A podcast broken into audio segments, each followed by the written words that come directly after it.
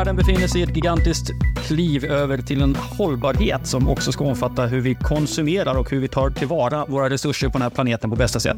Och där är naturligtvis cirkularitet en viktig fråga. Hur vi kan bli bättre på att återanvända det vi tar fram ur jorden och brukar och få det att komma tillbaks in i cirkulariteten mellan kunder och företag och så vidare. Och för att borra lite mer i det här så ska vi i det här avsnittet av Framtidsstudion prata om en ny fräsch rapport från Science Park Borås som eh, handlar om hur vi ska komma över gapen mellan målen och ambitionerna och den verklighet vi lever i. Hur ska vi lyckas åstadkomma den här cirkulariteten och den hållbara konsumtionen? Och för att göra detta så har vi med oss två eminenta gäster. Våra vänner Birgitta Losman från Science Park Borås tillsammans med Susanne Neidelås från samma plats. Välkomna till Framtidsstudion. Tack. Tackar. Olivier Rostang, min kollega som dyker upp här då och då, är också med, för du har varit huvudförfattare för denna rapport som vi ska borra lite grann i. Men innan vi gör det, bara kort, eh, Science Park Borås jobbar kring konsumtion och hållbarhet. Kan du berätta lite kort om vad den gör? Ja, eh, vi har eh, sedan ett par år ett eget verksamhetsområde eh, inom hållbar konsumtion och det handlar om att vi stöttar företag och andra i övergången till cirkulär ekonomi och då blir efterfrågeperspektivet väldigt viktigt för att göra den här övergången. Eh, och det fattades kunskap om eh, det området eh, och då började vi ta fram de här rapporterna kring hållbar konsumtion som egentligen har fokuserat väldigt mycket på vad kunderna är redo för. Som ett slags både blandning mellan inspiration, provokation och kunskapsstöd för att ta med sig in i företag och organisationer som vill ställa om. Och så använder vi de här då under åren i stöttande workshops eller andra övningar som vi gör tillsammans med företagen i vår innovationsmiljö. Just det. Och eh, Susanne, du jobbar ju också speciellt med kring textil. Och eh, det här är ju någonting som eh, har lång tradition i Borås. Kan du berätta lite varför just ni är eh, textilfokuserade? Ja, men för, för en science park som just ligger i Västra Götalandsregionen så är det ju väldigt naturligt att det blir en spets kring textil och speciellt också med eh, Sveriges enda textila högskola faktiskt, eh, Textilhögskolan i Borås. Eh, men eh, historien ligger ju lite längre bak i tiden än så. Eh, och det har ju mycket att göra med en tradition av både landskapet med, med höga berg och även mycket vattentillgång i form av Viskan bland annat som rinner genom hela staden där man eh, ypperligt kunde tillgå eh, gott om vatten när man producerade och färgade material. Och det man idag ser tragiskt i våra länder kring Bangladesh med färgat vatten, det hade man i Borås för många, många år sedan när man hade en sämre miljö kring just produktionen av textil. Men de här i kombination med en väldigt hög grad av entreprenörskap skapade en ypperlig eh, utgångspunkt för, för eh, textilproduktion och många företag som fortfarande finns kvar i hela regionen. Vi har precis genomfört ett frukostseminarium här i Almedalen och eh, det går att ta del av sen på Youtube för den som är nyfiken. Och det finns naturligtvis också en rapport att ladda ner, både här i programtexten eh, till poddavsnittet men också från högskolans hemsida och Science Parks hemsida och även på Careers Future. Och den här rapporten heter Mind the Gap, så bara för eh, kort förklara, vad, vad är tanken med det, den rubriken? Vad säger Olivier? Ja, eh, vi började ju prata om hur vi ska skriva om cirkularitet, ganska brett område, eh, och insåg ganska snabbt att eh, om konsumenter var de som drev eh, hållbarhetsfrågorna ganska länge och har drivit dem och är fortfarande så att de driver, så har ju andra nivåer i samhället klivit fram och tagit ett mycket större ansvar i att driva de här frågorna också. Eh, bland annat då företag och eh, det som händer inom reglering. Och eh, det är därför vi, eh, vi gav oss ut och försökte utforska vad som händer mellan de här tre nivåerna, vad är interaktionerna och eh, tittade lite på, på, på fallstudier och exempel på, på företag och initiativ eh, som finns att läsa om i rapporten. Då. Och utifrån allt det här så kokade vi ner insikterna till eh, 15 gap som vi insåg att det här är framtidsfrågor som vi kommer behöva brottas med och ta, eh, ta ställning till och förstå på vägen till eh, en cirkulär transformation. Så det är de vi har skrivit om och som är lite fokus här i rapporten och som Ja, just det. Och de här, och de här tre nivåerna det är konsumenter, företag och eh, alltså EU och regeringar, alltså regleringsmakten, ja, politiken. Policy. Ja, så, eller, precis. Mm. Ja, men intressant. Kan du berätta någonting om ett, ett, ett par insikter innan vi låter Birgitta och Susanne också fundera på vad vi har hört idag på frukostseminariet här tillsammans med panelen som diskuterade. Mm. Vad, vad, skulle du säga är eh, viktiga insikter? Ja, och innan jag kommer till insikterna ja. ska jag säga eh, en av de metoderna som vi använde för att eh, hitta till de här insikterna var ju då att vi gjorde en, en AI-analys av eh, över en halv miljon nyhetsartiklar av policydokument, av, eh, vi scrapade forum, eh, bland annat Reddit, där folk ja, men är eh, konsumenter är och diskuterar frågor. Eh, och I det här så försökte vi då kartlägga eh, vad, vad är de här stora diskussionsteman? Vad pratar man om inom policy? Eh, vad är det som dyker upp? Och eh, några insikter ur det är väl eh, allt att det vi skulle säga är nog att det händer extremt mycket på policynivå. Eh, ett, eh, det är EU som har tagit en jättestor roll i, eh, i att driva hållbarhetsfrågor. Vi har sett fler eh, cirkulära allianser bildas, eh, företag och organisationer som går tillsammans och, och, och, ja, och, hitta, och samarbetar helt enkelt kring de här frågorna och förstår att det, eh, det här handlar om svensk och europeisk konkurrenskraft som man, eh, man bestämmer sig och driver dem tillsammans. Och sen eh, ja, kopplat till ehm, Eh, till exempel att, att det händer saker på andra sidan världen också. Kina har hållbarhets eller eh, cirkularitetspolicy, men också USA som, eh, som dök upp bara för några år sedan när Joe Biden blev vald och, och med ett stort grönt investeringspaket. Så där eh, på policy händer det väldigt mycket och reglering. Eh, sen så ser vi också på företagsnivå att, eh, att det är företag som faktiskt gärna vill eh, få reglering och som gärna vill driva de här frågorna eftersom man förstår att framtidsfrågorna det handlar ju framför allt om att koldioxid kommer att bli dyrt, fossila bränslen kommer att bli allt dyrare och nu finns ett litet eh, fönster där vi kan göra en omställning som inte är för knepig, även om den är ganska knepig, för det innebär ju att ställa om från ett system och det ställa om är alltid svårt. Um, så så där, där har vi sett företagen som tar en riktigt stor roll. Och sen sist konsumentnivå. Eh, det som är intressant är att Eh, och kanske inget så förvånande, men bekräftelse på vad vi kanske redan visste. Att det finns fortfarande en ganska låg kännedom om cirkulär ekonomi. Eh, att incitament är verkligen nyckeln till ändrad konsumtion. konsumtion. Att det behöver, vara, det behöver vara billigt och det behöver vara lättillgängligt för att folk ska använda det. Och eh, just i diskussionslandskapen så pratar man inte så mycket om vad som händer på företag och policynivå, utan diskussionerna bland konsumenter handlar väldigt mycket om vad konsumenter gör. Och det tycker jag är intressant i sig. Tre intressanta insikter. Precis. Birgitta, vad, vad, tänker du om det? Jag vet att du i panelen, eller i samtalet här, när modererade tidigare, sa att det är liksom konsumenterna hamnat i baksätet. Det kanske är lite hårdare att säga baksätet, men jämfört med tidigare i alla fall. Eh, för att då har nog förändring varit väldigt mycket konsumentdrivet. Och det har ju faktiskt också varit en del kritik mot att man ser det på det sättet. Att man lägger liksom ansvaret i konsumentens knä. Och Det tyckte jag var intressant att det, panelen idag eh, i Almedalen lyfte ju det lite grann också. Att det är viktigt nu att vi inte vältrar över ansvaret på de olika individerna. Såklart har vi ju, vi alla människor vi har ett ansvar för vad vi gör med våra pengar. Men just att vissa saker behöver systemförändras. Företagen behöver se till att det är rätt val som finns på marknaden och att man liksom inte kan Eh, ja, smyga undan det ansvaret genom att säga att ja, konsumenterna gör sina val, vi bara säljer vad de vill ha. Och där har ju skett en förskjutning i hur företagen ser på den frågan och det, det är ganska intressant. Mm. Just det.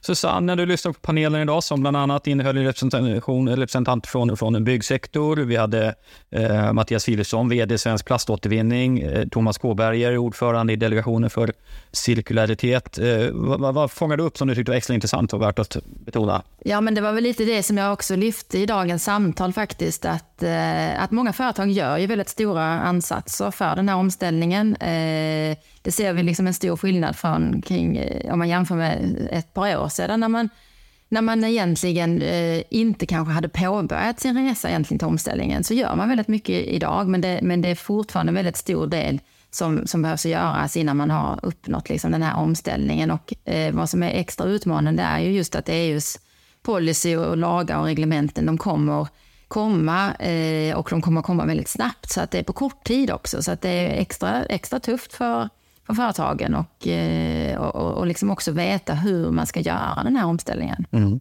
Det var en av eh, Thomas Kåbergs, eh, han refererade till en rapport som delegationen tagit fram, där man, en av insikterna var ju bland annat att de företag som inte matchar de här nya kraven då kommer ju gå under, så att säga. Och, och av en händelse pratade jag med en hållbarhetsbyråägare igår på ett samtal här och han sa ju också att det nu har vi siktat mot 2040 då mot, eller 2050 först mot eh, nollutsläppen. Sen blir det 2040 och det kommer krypa ännu längre ner med han i tid, ännu närmare. Så, så det, det, är helt klart en press uppifrån. Och som ni var inne på, EU verkar ju verkligen ha tagit på ledartröjan i detta. Ja, lite för att, eh, ja, men, återigen som, som dök upp i, i panelsamtalet, att det, det har blivit lite av en, eh, om det tidigare var om det, om det tidigare var någonting som framförallt drevs från forskning och akademi och att det fanns en förståelse för vad man behöver göra men att det kanske inte upplevdes som det absolut mest eh, pressande temat så har det ju i takt med att man insett hur eh, sårbara globala produktionskedjor är, och materialflöden eh, i en globaliserad värld, så har vi insett också att eh, men, cirkular, cirkularitet och hållbarhet är de, eh, delsvar på eh, en, en, en, lite, en tryggare eh, eh värld helt enkelt.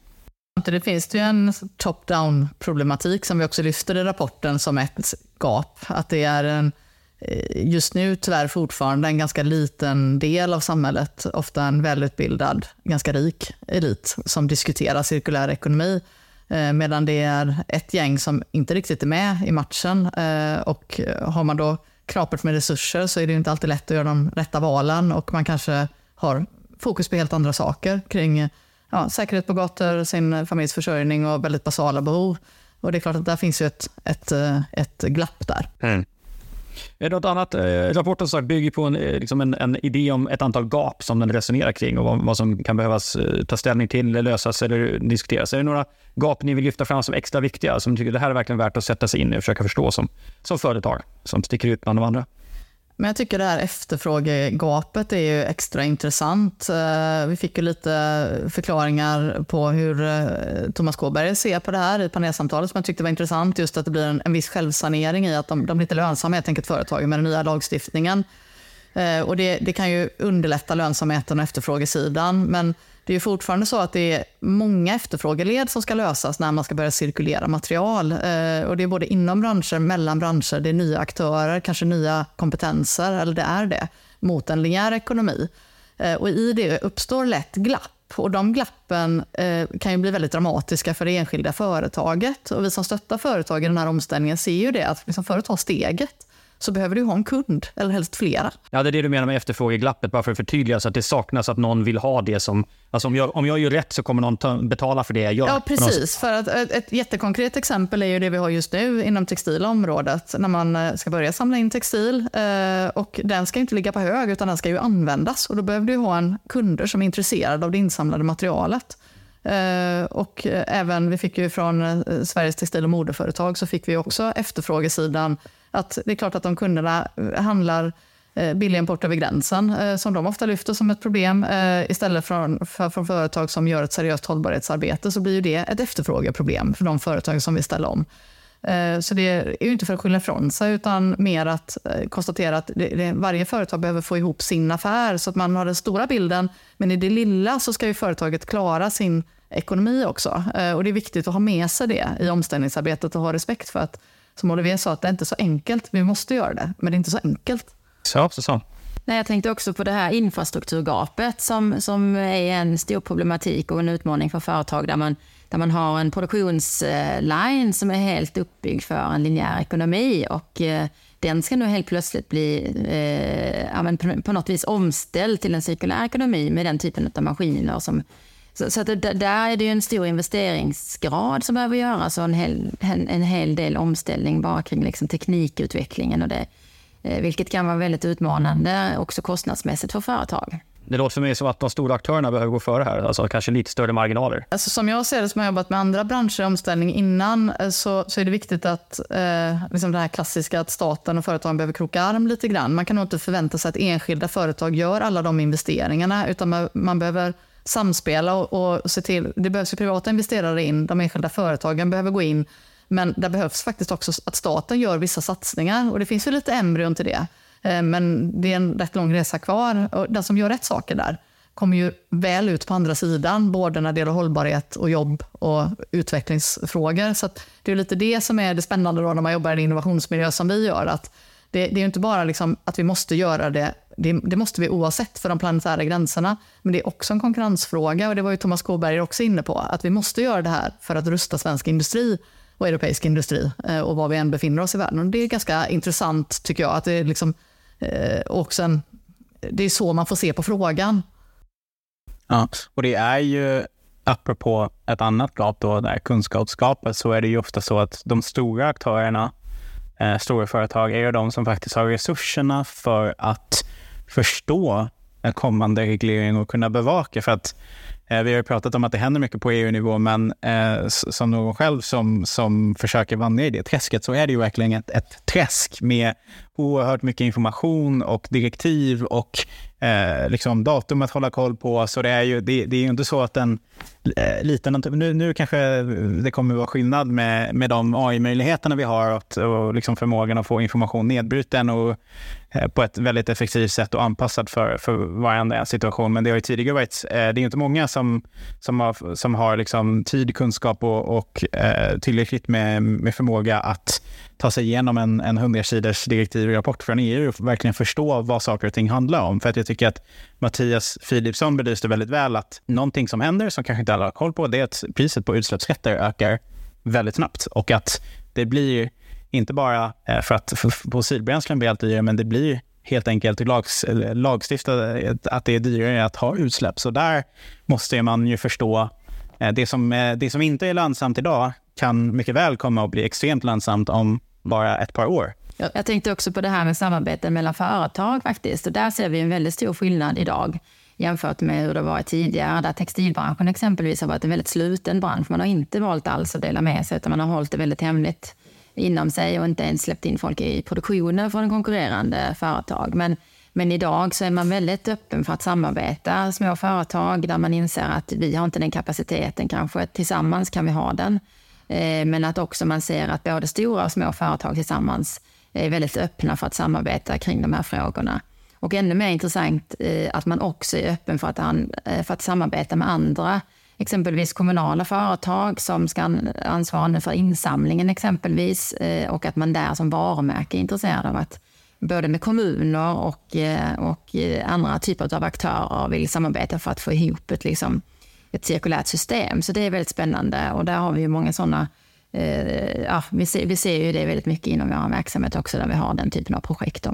Mm. Jag tänker ett, an, eh, ett annat eh, gap som är, är, viktigt är det vi pratar om rekyleffekter. Eh, att det finns en stor risk att vi gör förbättringar i systemen, men de äts upp av olika faktorer.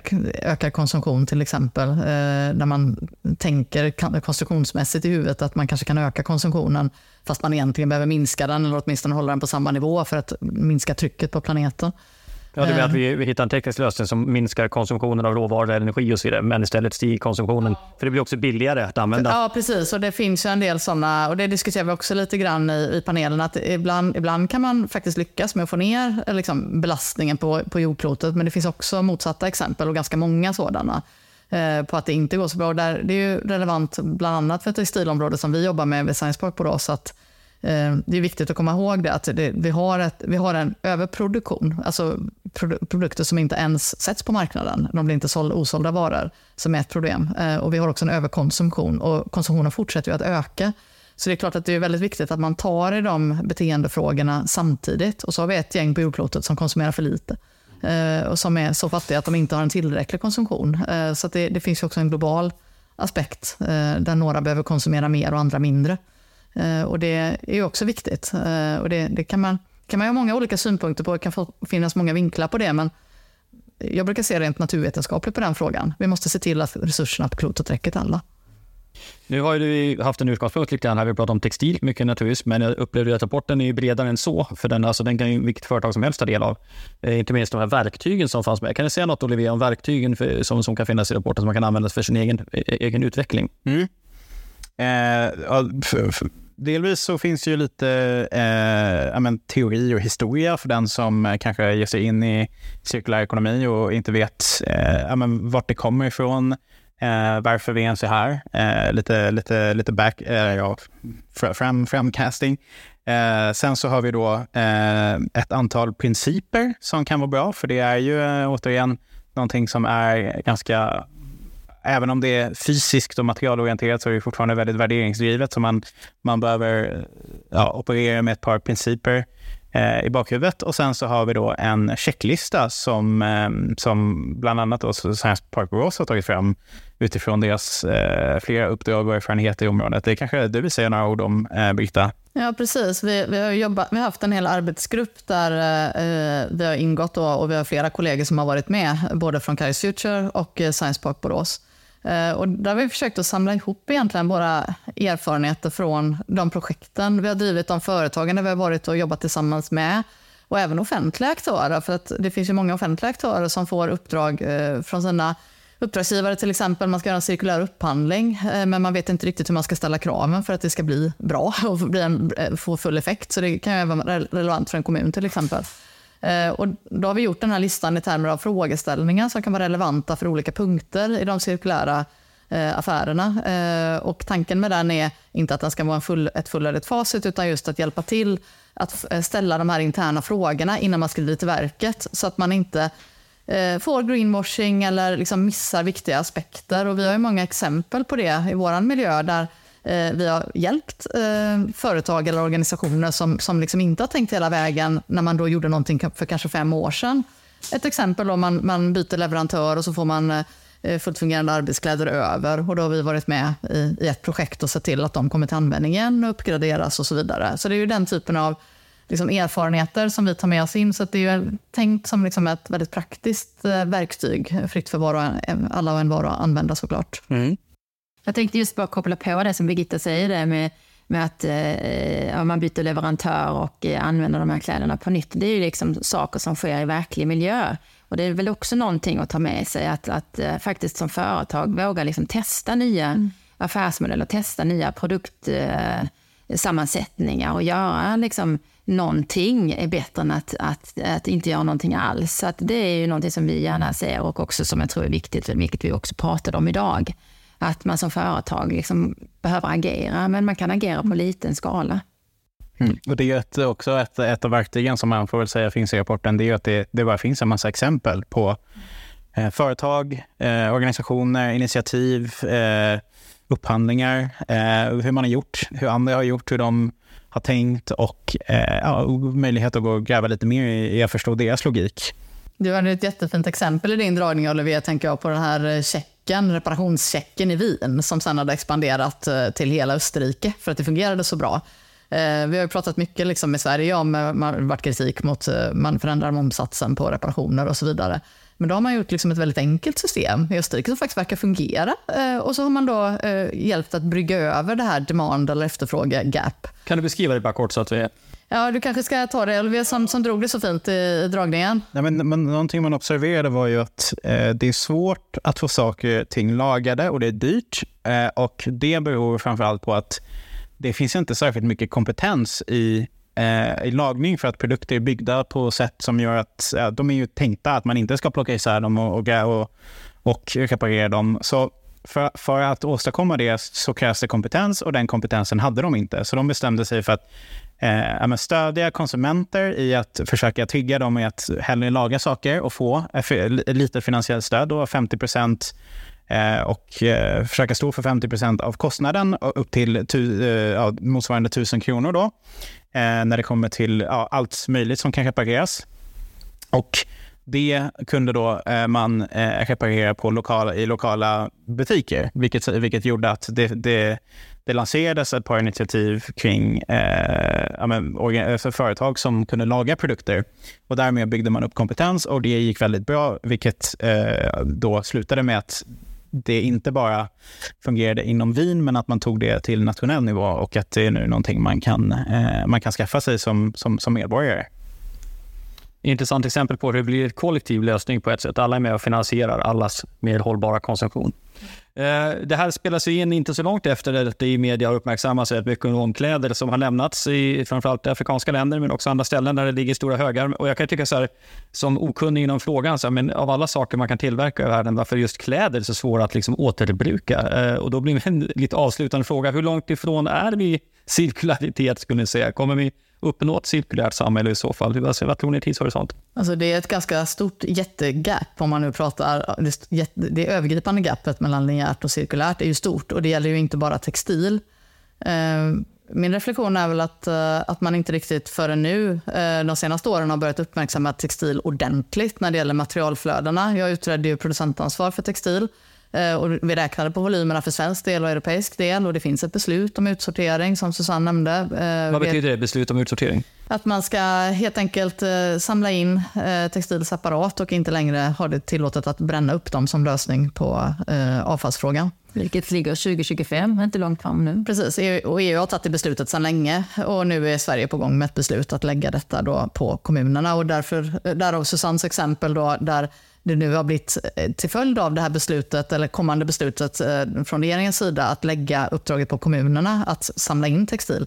Då uppstår det ju nya spännande affärsrelationer eh, mellan kommunala avfallsbolag som samlar in eller kommer att samla in och olika varumärken och andra som kan vara intresserade av materialet. Men där är ju den här Ehm, alltså det är lätt att säga cirkularitet, men, men att göra det praktiskt, det är ju ett hantverk eh, och som sen ska börja i liten skala som behöver skalas upp.